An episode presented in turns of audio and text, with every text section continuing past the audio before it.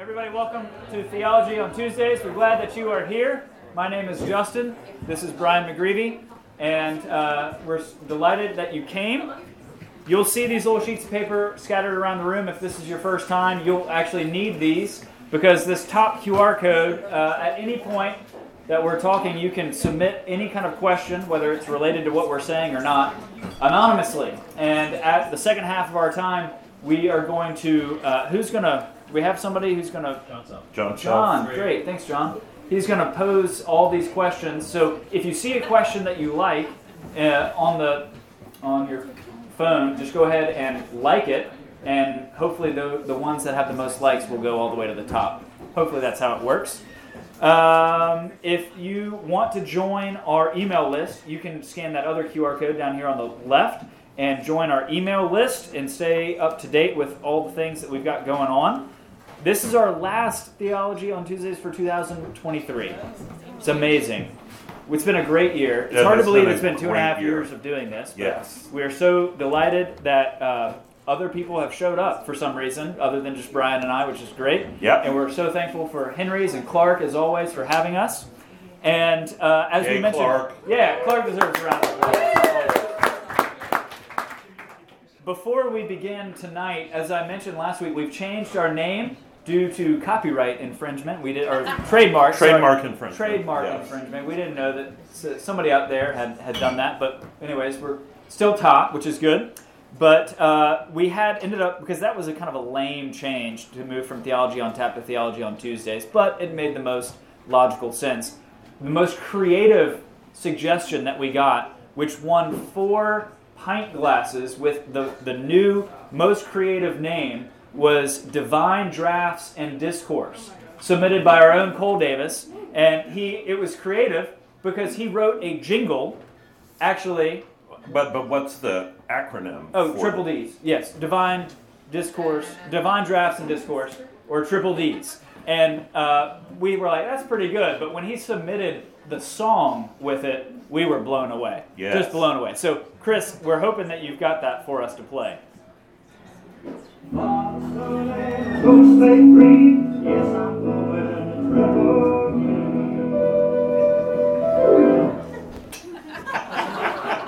I mean, so good.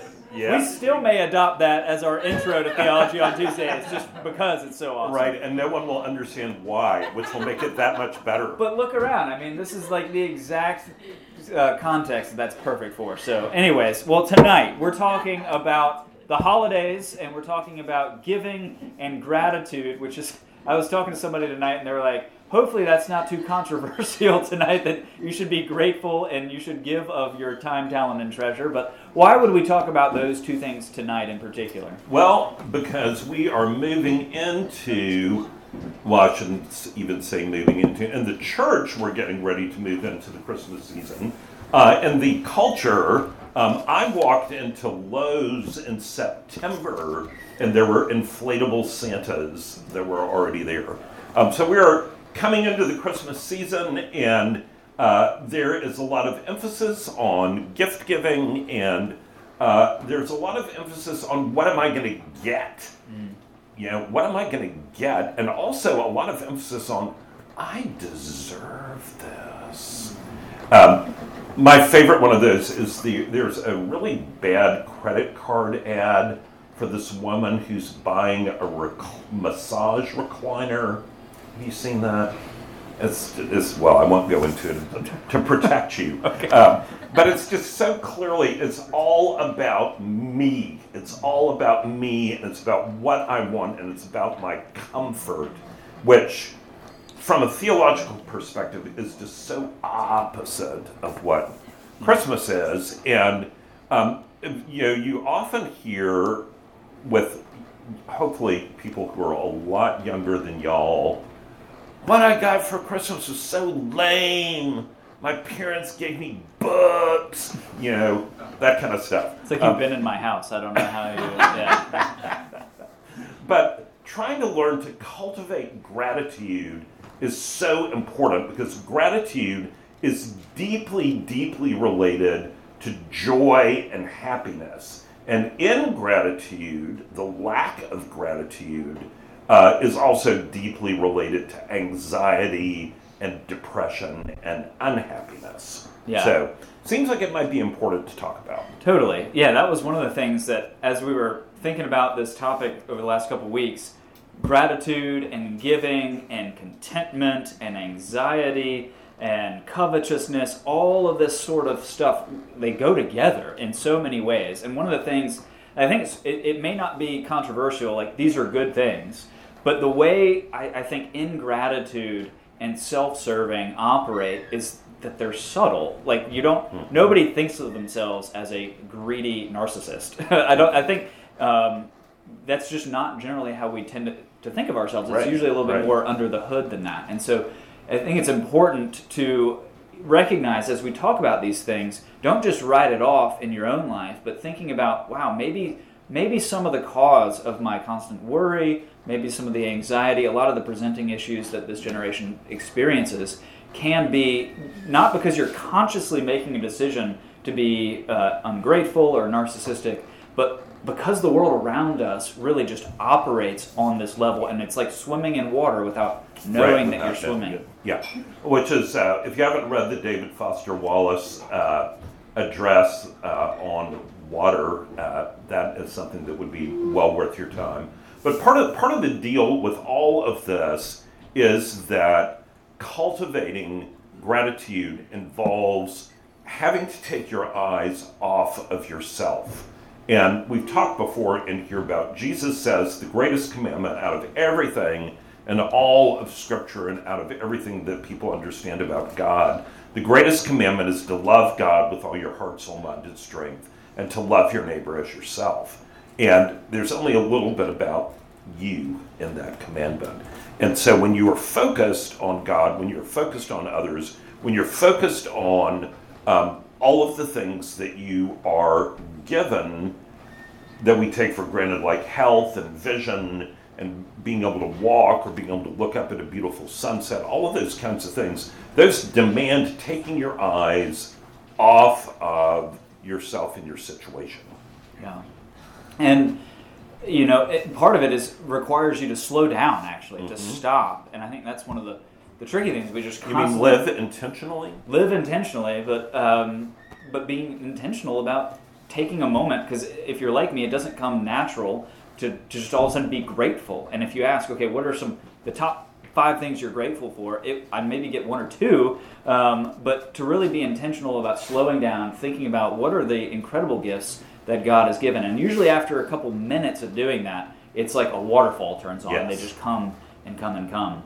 Um, but it, it's one of those things. Uh, last night, I took my family. We uh, got the kids in the minivan and had some hot chocolate, and it was just like we were going to go see the lights around the neighborhood.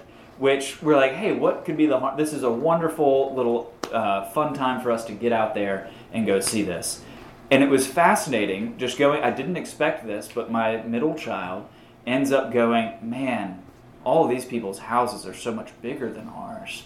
How Oh, yeah, and I was like, well, I didn't expect all of a sudden the like covetousness to come out in this like wonderful time of the year, looking at all the different lights and Santa and all that. Um, but I thought that is such a great example of how subtle some of these things are. Is we can be looking at this beautiful world around us, and then quickly go, "Ooh, mine's not like that." Yeah, yeah. So how would you like what is what would you advise my child or somebody maybe not older than that um, to how would you actually begin to practice gratitude in an intentional way? Well, I think you already hit on one of the key things, which is to take some time to pause and to think. Uh, one of the habits that, uh, if you uh, were fortunate enough to have a grandmother in your life who was Southern, uh, one of the things that I would almost guarantee you that any Southern grandmother would say at some point in your life is count your blessings. Uh, and they actually really meant that. That you think about all of the things that are blessings in your life that you don't deserve, and you literally count them. You take stock of them. And it used to be a custom, this is not true so much in our culture now, but people used to actually have something called a blessing jar mm-hmm. where if something wonderful happened or they felt God's blessing in some way, they would write it on a little slip of paper and put it in the jar and save those for days that were bad days to pull them out to remind them of that. Remembering is also deeply related to this. One of the habits that's in uh, this book called The Common Rule that we recommend pretty much every time we have Yeah. theology on Tuesdays uh, is uh, one of the habits it talks about is to break the habit of waking up and immediately grabbing your phone. Now, I'm not going to ask you to raise your hand if when you wake up in the morning, the first thing you do is grab your phone. But if you do that, what that does is it lets your phone set the agenda for what's going on in your head and your heart. And what the common rule says instead is that when you wake up, the first thing you do is you roll out of bed onto your knees and you spend a moment giving thanks to God that you have a new day and a new morning. And then the next thing you do is to think about a scripture verse. If you did even just that, it would reframe the way that your whole life unfolds. Uh, I also think that noticing things is really part of this, and it's hard to notice. My phone's over there, so I can't use it as my prop. But you can't notice things if you are always looking at your phone. Um, one of the things that was really disturbing when I was in Europe this summer is we were in some of the great art museums of the world, and I was happy to see that there were people who were younger than 70 who were in there. Uh, but one of the things that was really sad is that a lot of people were sitting on the bench in the middle of the room where there are like all of these world class masterpieces, and they're sitting on the bench looking at their phone. You can't be thankful for the art if you're looking at your phone. You can't be thankful for the sunset, for the wind on your face, for the feel of the warmth of the sun, the beauty of the stars, um, any of those things if you are focused on your phone or just focused on yourself and your problems, or if you're complaining about something. Complaining and gratitude are antithetical to each other. Yeah, and um, that's I love what you talked about being able to notice things. Actually, good art comes from artists who literally are just really good at seeing, right? And the, the to the degree that you can see what's there uh, is going to help you actually tell the story of the world and the beauty that's there in a way that will help uh, form gratitude that you're experiencing the beauty that God's placed in the world, right?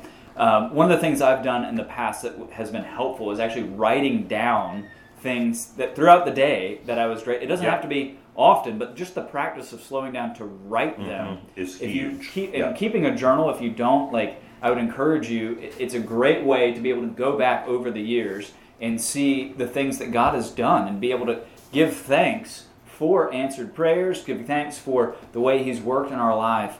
Um, you know, you talked about the word remember. That shows up over and over and over again throughout the Bible. Same thing with uh, giving thanks. These are constant things that God wants us to, to know who He is Mhm. by remembering what He's done. Probably the greatest um, temptation is to forget, right? Yes. And that is, it requires intentionality and it, and it requires us to actually slow down and set our minds on one thing and one thing Yes. only. And one of the things that goes with that whole remembering that's particularly appropriate at this time of the year is that there was a command in Scripture uh, when Joshua is crossing over the river miraculously into the promised land, uh, and the river is at flood stage, and they cross miraculously into it, this promised land.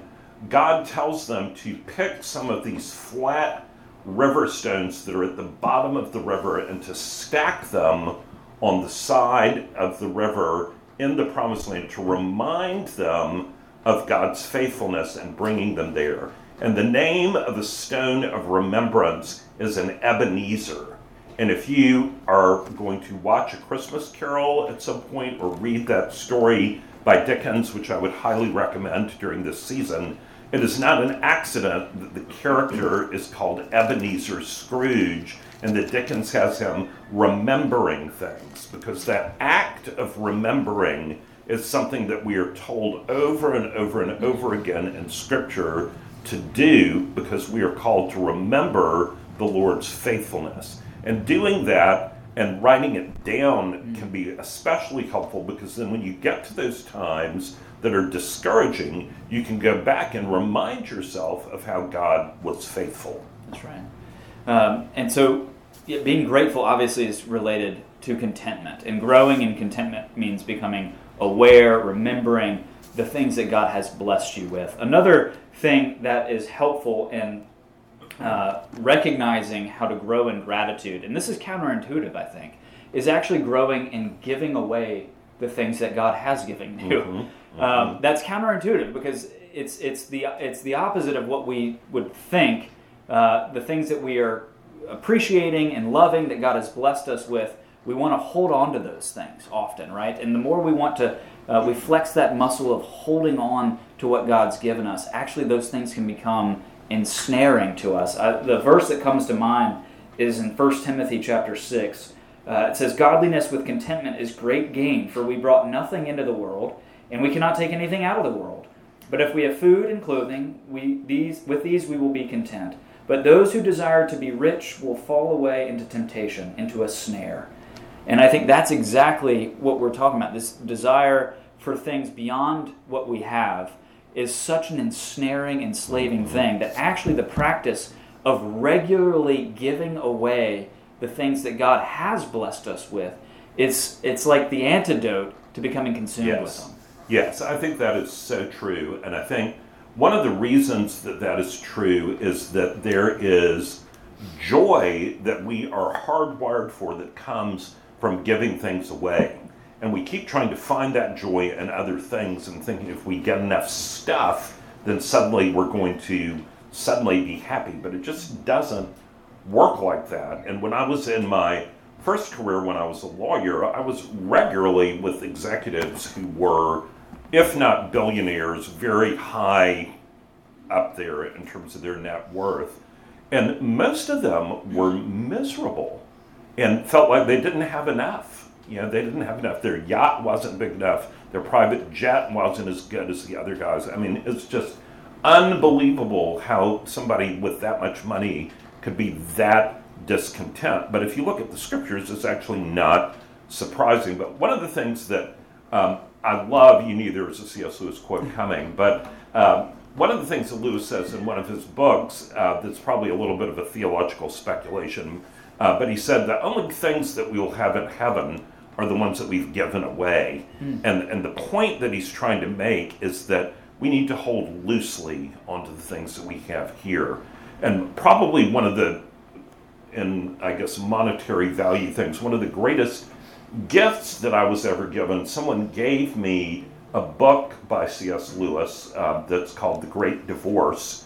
Uh, and this particular copy was a very rare copy that was signed by C.S. Lewis and that he had given to the person that the book was dedicated to. It was that person's copy and inscribed to her, which was worth thousands and thousands and thousands of dollars. But he gave it to me mostly because he knew it would bring me joy, which it did. Uh, but it brought him so much more joy to give that book to me. I mean, to watch him when I was unwrapping that, he was just beside himself with joy and happiness because he was giving something away, which seems counterintuitive. But you know, if you could have seen his face in that moment, it was just remarkable. Yeah, I think often a lot of times people misquote uh, the what is it? The love of money is the root of all evil. They think money is the root of all evil. It's actually not. Money itself is not bad.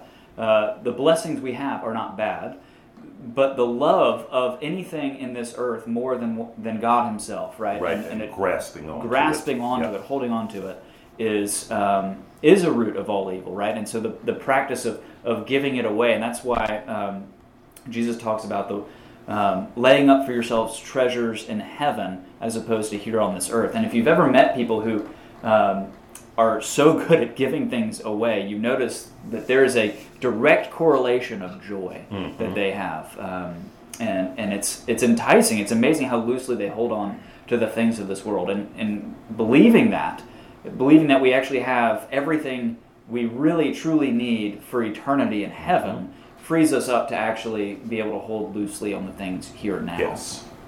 Yeah, and I think being able to um, think carefully about ways that you can give that are meaningful, whether it be giving to a friend or giving to an organization or giving to the church, whatever it might be, that means denying yourself. And one of the paradoxical paradoxical things about Christianity is that we are called to deny ourselves, but that the result of that self denial is not sadness and bleak outlook, but it's joy and freedom. Right. Um, Jesus talked about that too, right? In the uh, Sermon on the Mount, when he's talking about beware of giving, uh, like the Pharisees, those who are practicing their righteousness so that other people will see just how great they are, right? He says, no, don't do that. When you give to the needy, don't sound a trumpet before you, and uh, as the hypocrites do in the synagogues and the streets, that they may be praised by others. Instead, uh, I say to you that they've received their reward. But when you do give to the needy, don't let your left hand know what your right hand is doing, that your giving may be in secret. And that's because ultimately our giving is an act of, of worship to God. This is why Right. in, in our actual on Sunday mornings, there's a reason that we have what's called the offertory. This is when we give of our goods, and we can go into how that developed in the history of the church. But that was a critical element in the worship of God's people on that one day a week, where they gave their tithes and offerings as an act of worship, as uh, as a way of remembering this is not ultimately my my greatest allegiance. And I think Right. we talked about this. And not your truth home. Yeah, Yeah. the same way that God says, "Hey, take one day a week off, uh, so that you're not defined by your work. You're not defined by what you produce. That's why you should take a, a Sabbath rest one day a week." He says. In the same sense, we give away our money as an act of worship because we're not defined by our mammon, by the Mhm. things that we accumulate, by our possessions, and we can. It, it's it's literally like going to the gym and training those spiritual muscles to actually love and to let go of the things that we don't want our identity to be Right. in. Yeah, and one of the things that is interesting, again, going back to C.S. Lewis, is that people would talk about how after his conversion, he went from being like this really arrogant, sort of obnoxious Oxford professor to becoming this humble, joyful man. And as he became more and more famous and wrote things that were more and more successful, one of the things he was terrified of was becoming obsessed with comfort and money.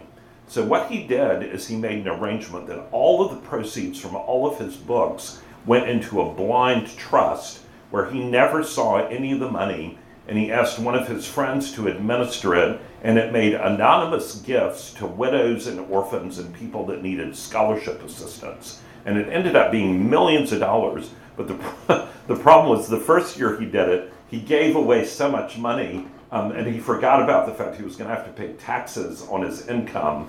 Um, he didn't have enough money to be able to pay his taxes, so he had to like literally borrow money to be able to pay his taxes. But he did that for the rest of his life and gave away millions and millions and millions of dollars. Um, and was just overjoyed that he could do that because he said, "I have everything I need." Yeah. And it actually probably enables you to do that which produces the money with a, a kind of freedom and a joy. Right. That once you all of a sudden you're now doing something for the money, it loses. You're set free. Yeah. It, Yep. it, it, if you're doing it for the money, you lose some of the joy of the actual act Mm-hmm. itself. I think. Well, before we throw it open to questions, I'm curious. What would you say? Um, okay, gratitude is something I think we all can easily practice, but uh, I'm imagining a lot of people in this room, like myself, are like, I'm pretty tapped out. I know the economy right now. I don't have that much of an income. Uh, maybe I don't have an income at all. How how can I grow in generous giving?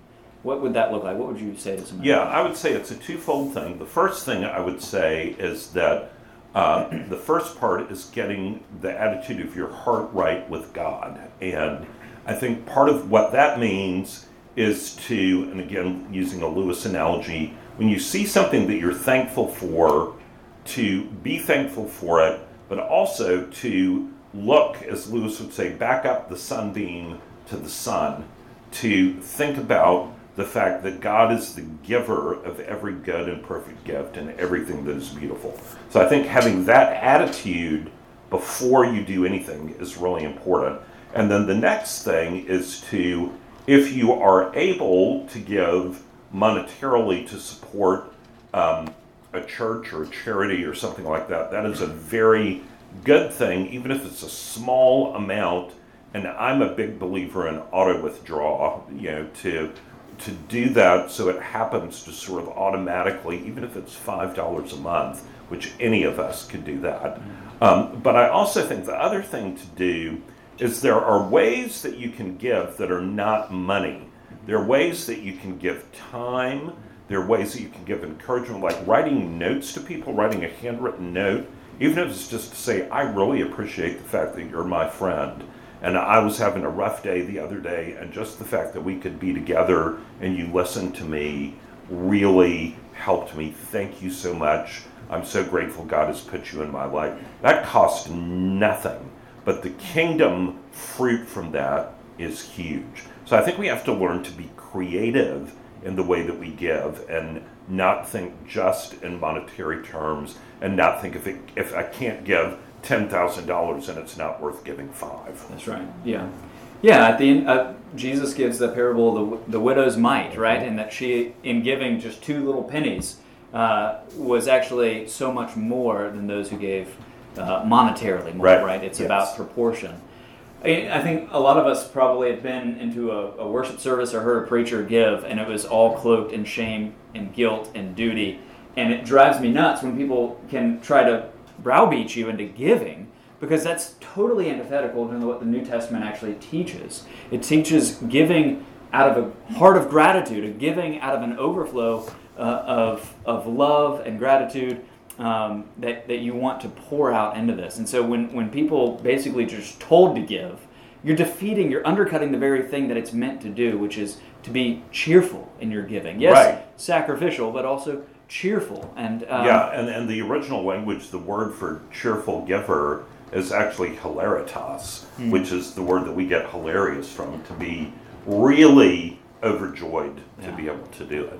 So that was one of the reasons we really wanted to talk about giving, because giving is actually a good thing. It's going to increase your joy when it's done in the right way with the right understanding. And so often that's not actually been the case. And so we want to encourage you all and ourselves to give because there's joy connected to it, not because you need to do this for X, Y, and Z, right? And if you're giving Christmas gifts, trying to do that thoughtfully and not just you know buying a gift card for Amazon, um, not to cause shame for anyone that's done that, uh, but to thoughtfully give gifts. And I'm going to embarrass you for a minute. But last year we have um, secret Santas in the church staff, and I was very fortunate last year because Justin was my secret Santa, and I got all of these incredibly thoughtful gifts. I mean, it was just a really beautiful thing. And they weren't necessarily expensive gifts, but they were thoughtful. And some of them had really wonderful notes that came with them. And that kind of thing means a lot more than just getting, you know, I would have rather had that than a thousand dollar gift card. So thank you for that. Well, I don't know what to say. That's really nice. All right. Well, um, yeah.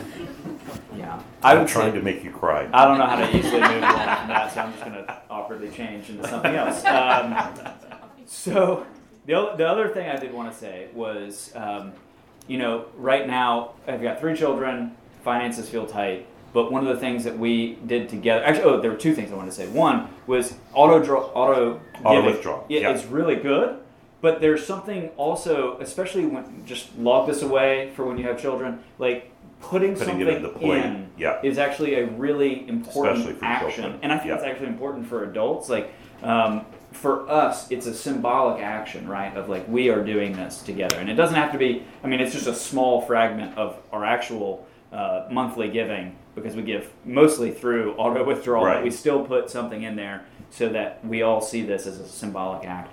The other thing I was going to say is that one of the things we like to do is thinking creatively together about strategically where can we cut back on like the stuff that we think that we need, but we actually don't need, Mhm. and then to use the portions from that to actually give away. Yeah. That was one of the things that we just did this year. Um, and looking at insurance, uh, we were paying a whole lot, and in- we really didn't need to be doing. So we Mhm. were like, "Hey, we can do this, and now we can give more." And we're thankful, we're happy about that because Yeah. it's going to uh, lead to more joy in our hearts. So, should we open it up to questions? Sure. All right, John, how are we doing? Where are you? There you are. Come on. Okay. Yes, you are. Um, we're doing very well on questions. Uh, if everyone wants to take a minute to like some of these questions, um, I'll go ahead and start. Can you share a time in your life that you were ungrateful or anxious about the Lord? Or, sorry, can you share a time in your life that you were ungrateful or anxious, but the Lord changed your heart? Hmm. Yeah. A lot of times. Which one? About what?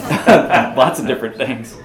Um, you want to go? You have Yeah, so I think one of the things that uh, are so many of those stories, but I remember a time when I was ungrateful and anxious when we had left uh, Atlanta and the lucrative career that I was in, and were trying to follow what we believed was God's leading and um, starting our own business, and finances were very, very tight, and my car literally died.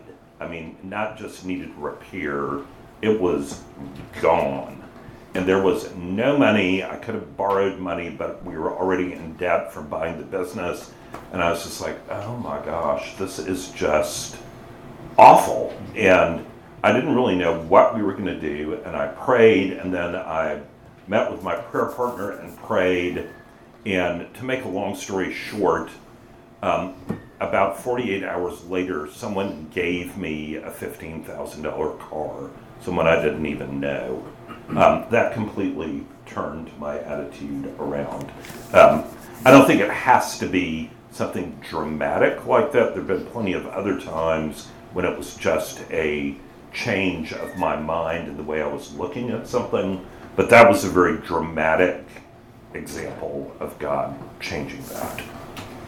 Yeah, um, you know, it's amazing. We, just reading the Sermon on the Mount, actually, which I've been doing Mhm. lately, Jesus talks about money and anxiety back to back, and it's like Over and over. Yes, over and over and over again, and the correlation between those, which is um, why I think he says to give as well. But in, in my own life, let me just uh, so I was in a season a few years ago where I uh, was raising all of my salary, all the funds for the ministry that I was doing. That fell on me to do, and um, I had two children and a wife who looked at me like, "Are you serious? We're actually going to move away." And you're gonna like I don't think you're a really good salesman, Justin. I don't think we should do this. How are you possibly going to raise the money? Like what happens if our child needs to go to the doctor or we need groceries? Like there's no way it's gonna work. And I was like, man, you're probably right. Like this is terrifying. So I uh, one of the books, and I would encourage you to read it. It's super. It's like less than 50 pages, um, and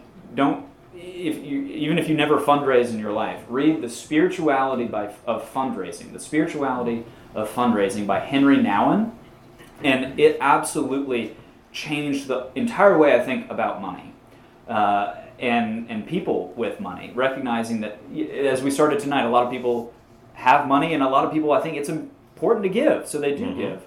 But it really kind of identified some of the idols in my own heart and the anxiety that I had when it came to my own self sufficiency and my own control in my life, and recognizing that God is going to provide for what um, what I need, you know. Right. And so I stepped out in faith, and there were times where it was really scary, and I was very anxious. Um, and I actually grew to the point where I just said, "All right, I'm going to do this, and if you don't provide, then I will have to do something else." Mhm. Um, but even that's a little scary with children and all that stuff. But he he provided even down to like sometimes where I needed an exorbitant amount uh, to make a full paycheck a month.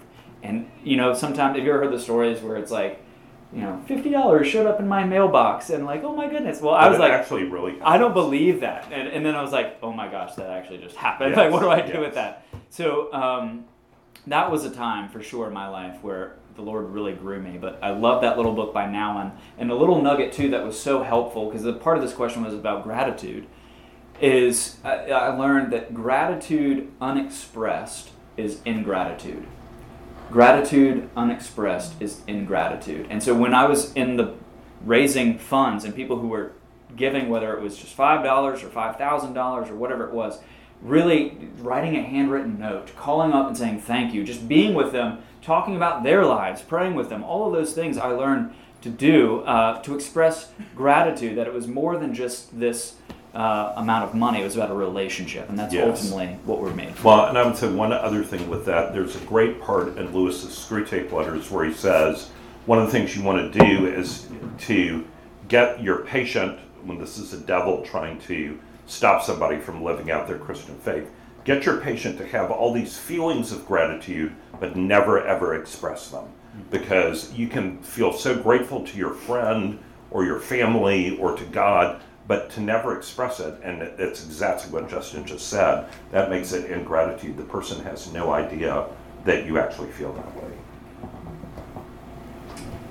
Do you think God can put a knowing in us of our destiny when we are very young? Yes. Yes. Next question. You, you certainly can. Like, Um, I uh, think that, uh, that that actually is a great question, and I think what God does, not for everyone, but in some people, He puts a longing in you at a very young age for that sort of thing. And you see that in Scripture, not with everyone, but that there are plenty of examples in Scripture where that does happen. So I think that is something that is uh, can be very real. doesn't always work like that either. I mean, you can be somebody who's doing the very opposite, and the Lord takes you and brings you to doing something completely Mhm. different than what you thought you would ever be doing. So, um, yeah, it just it depends, but He certainly does, and He I think does often. How should you approach claims of Christmas being inherently evil due to overlap with pagan celebrations? Uh, that is a great question. Uh, I would say that one of the things that you can do with that is to be your own personal Snopes website. Um, I don't know if you know about the Snopes website, which is supposed to uh, expose frauds on the internet. Uh, a lot of this whole uh, strain of thinking about Christi- Christians having sort of taken over a pagan holiday for Christmas. Um, if you really start pushing into that, it's not really true uh, to begin with. So there's there's that aspect of it, but I also think that uh, it's if somebody is pushing you about that, it would be really important to ask questions to that person about you know, what, why are you concerned about this? Tell me more about what your concern is. Because usually that is a smoke screen, in my experience, for some sort of spiritual longing that's behind that, or maybe where somebody has been hurt and they're, they're looking for a way to, to kind of lash out. Isn't that mainly about the date Yes. of when it's celebrated? Yes. It's actually not really about the claims of Christianity so much at all. Like one of the things that's so unique about Christianity is that it's so different than every other world religion and uh, form of belief. It's not about working up to God, but God has come down to us when we were running away from Him, and He set His love and affection on us when we did not deserve it, which is runs totally roughshod against every other kind of claim. And for Christmas and the pagan holiday, I really think it just has to do with December 25th and, and the, the date. So it's Right, which at one level it doesn't really matter. Yeah. Even. Yeah. But if, if you're the person that's concerned about that, um, talk to me later. I can send you some really helpful, um, good information about that. you know. What are some of the best organizations to volunteer with in the Charleston community? Oh, such a good question. Um, one of the ones that I have on my mind right now, uh, many of you, if you go to St. Philip's, know that we partner with Water Mission, and Water Mission is uh, one of the top Christian groups that works to address um, the very real need for clean drinking water around the world. They have brought clean drinking water to literally millions of people all around the world. They're one of the top first responders when there's a natural disaster somewhere. Uh, but like even now, if you've got time tomorrow or later this week, they have got a real need for volunteers out there to help them someone gave them money for something, but they need hands on to be able to make it happen. So, Water Mission is a great group. Star Gospel Mission, uh, which is on Meeting Street, is another amazing ministry that helps homeless people um, to get off the street and to begin to live uh, a life that is a little bit less risky.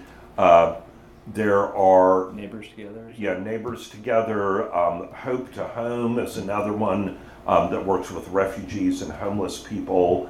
Uh, there, there are just a lot of good organizations that are on the front line with that. And volunteering with the church is another great thing to do. There are so many ways that you can serve in a local church, whether it's helping with the soundboard at the church or helping with setup and takedown or working with youth group. I mean, just lots of different things.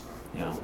Um, I was going to say, don't overlook your own local church. Like where you go to church and investing in that is is really important. I would also say don't overlook the local school system. Just a lot of these folks just going in there, partnering with the system, the administrators, the teachers.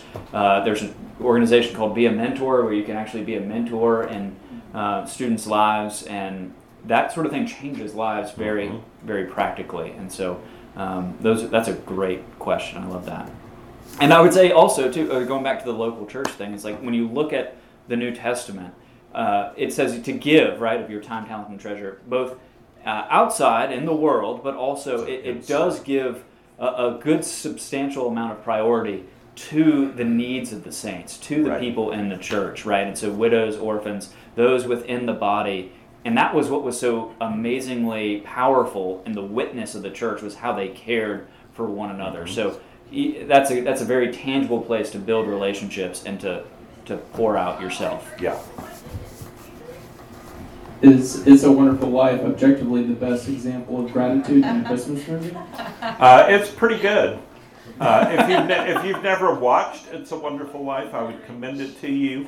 It has several significant theological problems, particularly its understanding of angels. Um, but in terms of the gratitude for the wonder of life, gratitude for family, gratitude for friends, um, gratitude for um, the agency that you have to be able to do things in your life, and you know implicitly gratitude toward God. Uh, it is it's a pretty strong movie. I've never seen it. I don't know. Justin. I've heard Die Hard is the best Christmas movie, um, but yeah, I'll have- I'll Uh, have it's to how watch. the Grinch stole Christmas. Yes. Yeah. Jim Carrey. Always. I'm struggling with Christmas not feeling as magical as it felt when I was in high school and in college. Do you have any advice? Uh, well, I would say a couple of things to that. One is that feelings are fickle, and so often they can be impacted by other things that are going on in your life. Uh, one of the things that's hard uh, compared to when you were uh, in high school or college or younger is that uh, adulting, for lack of a better word, uh, is not so easy because you have bills to pay and all of that kind of stuff, and you like might have to make Christmas dinner instead of eating your mom's, um, and so that can make it seem less magical. But I would say, uh, particularly worship at Christmas, and I, I don't know if I want to use the word magical or not, but we'll we'll stick with that and think of magic and. It's a very in, in, the, in the good. Lewis That's exactly right. I was just going to say, in the Lewis and No. Tolkien lane of, of magic, uh, that there is wonder and beauty and joy in Christmas worship. And if you um, are feeling lacking in that, I would really encourage you to go to one of the St. Philip services on Christmas Eve. Those services, I know several people that were converted from being atheist just by going to that service. Um, the beauty and wonder and truth that is expressed in those services about God's love revealed in the incarnation. Uh, I think trying to lean into that, trying to lean into the um, secular side of Santa and all that, that that's going to be a dead end street. But I think leaning into um, Advent first, preparing, and leaning into some of the old music of Advent, and then going to a good Christmas Eve service, uh, that should help a lot with the wonder and magic. Yeah. Yeah, I resonate a lot with this question. I think growing up, at least up to high school, I really loved Christmas, and especially in college, and just the older you get, the more you see that the world's not the way it should be. The more you experience suffering in your own life, and the more um, it just gets difficult in some ways, and you just got to acknowledge that.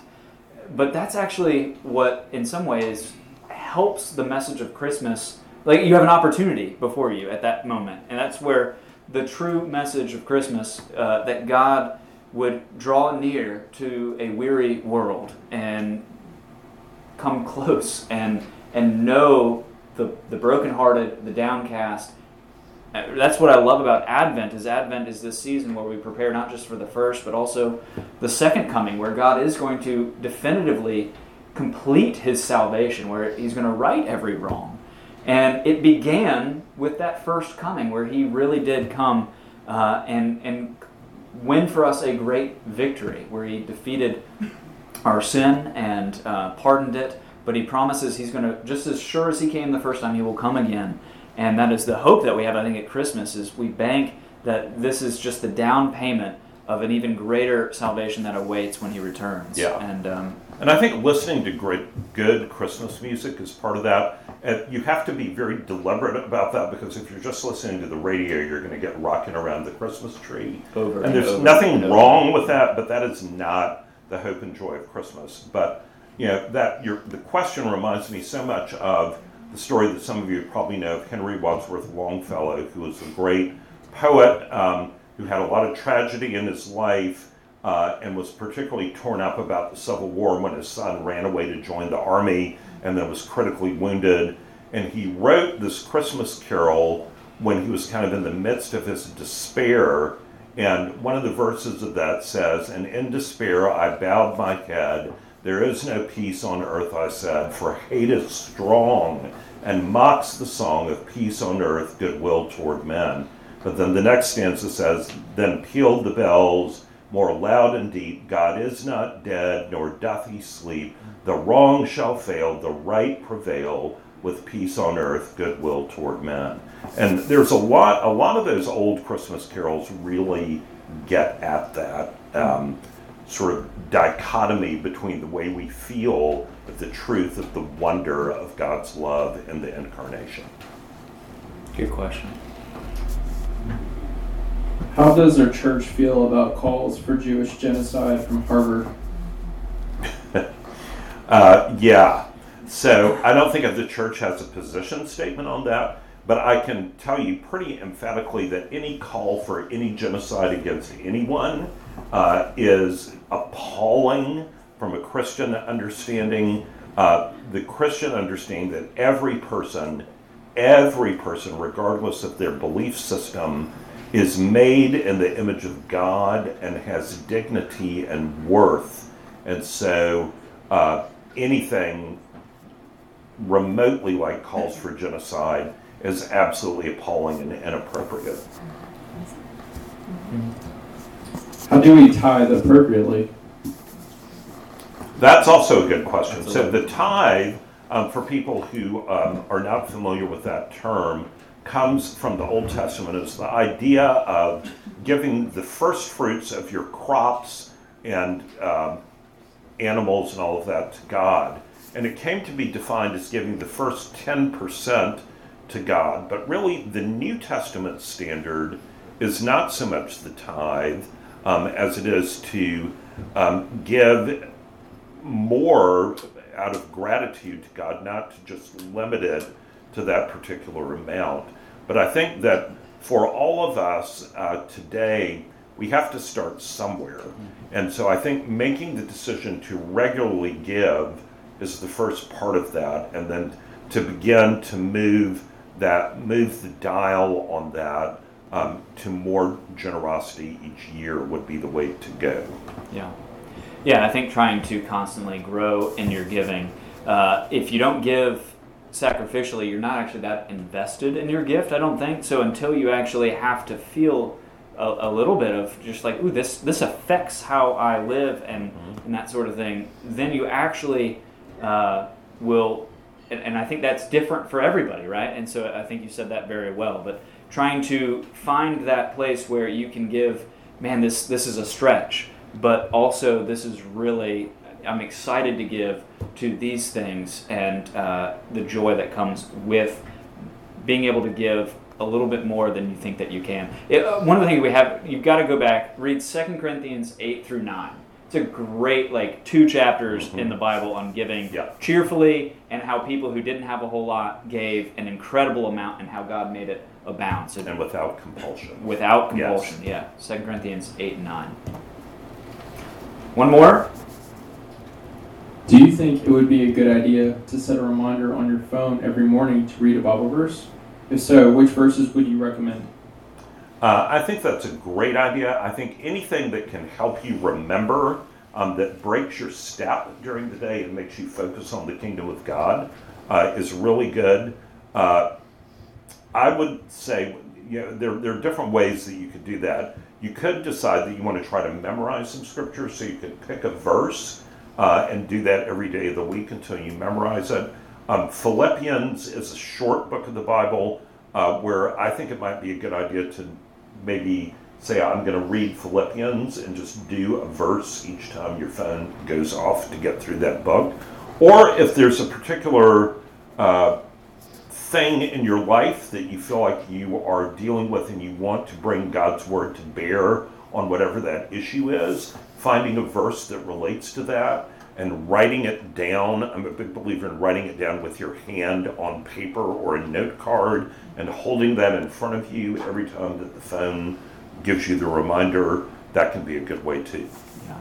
I found that phone reminders help me when I'm trying to do something like multiple times during the day. Um, for instance, like the common rule, they have a morning, a midday, and an evening, right? And so I have to have reminders for those sorts of things. Uh, but if it's usually when I'm trying to think about how do I incorporate the Bible into my day, especially at the beginning of the day, whether it's the alarm or whatever it is, um, I generally try to. I think reading just one verse, you can probably do a chapter. Like I think Yeah. my, my, in addition to what you said, I think that was great. I would say starting with one of the Gospels or maybe the Book of Psalms. I love Proverbs. Those are easy things that you don't have to know a whole lot about the Bible to really get a lot out of. Yeah. And there's 31 chapters in Proverbs, and I've heard it said like most months of the year have 31 days. Yes, that's actually true. So I can do some math. Yeah, y'all come back. Did you Uh, go to Duke? I did. Yeah, they taught me that first semester. So, uh, no, the, yeah, Psalms, Proverbs, Gospels. That'd be good. Well, I think that's about it for tonight. Thank you all so much. We'll see you in the new year, January 9th. We'll be back. We have a little bit of a uh, hiatus, but come back, join our mailing list if you haven't, and we'll see you on January 9th. Thanks so And much. if you don't know where to go to church on Christmas Eve, Oh, yeah. St. Philip's, um, 7.30 and 10.30. Is it on there? it's Oh, on look there. at that. Um, don't come, No, they say PM. PM. yeah, don't come to the 4.30. Unless you really just want to see the Christmas pageant of little children. Um, there's not, it's just a lot of chaos. And if you're blessed by that, great. Um, but if you want the wonder and mystery and beauty and a sermon, um, 7.30 and 10.30. It's definitely mysterious. Anyways. All right. That, that thank y'all so much for coming. See y'all.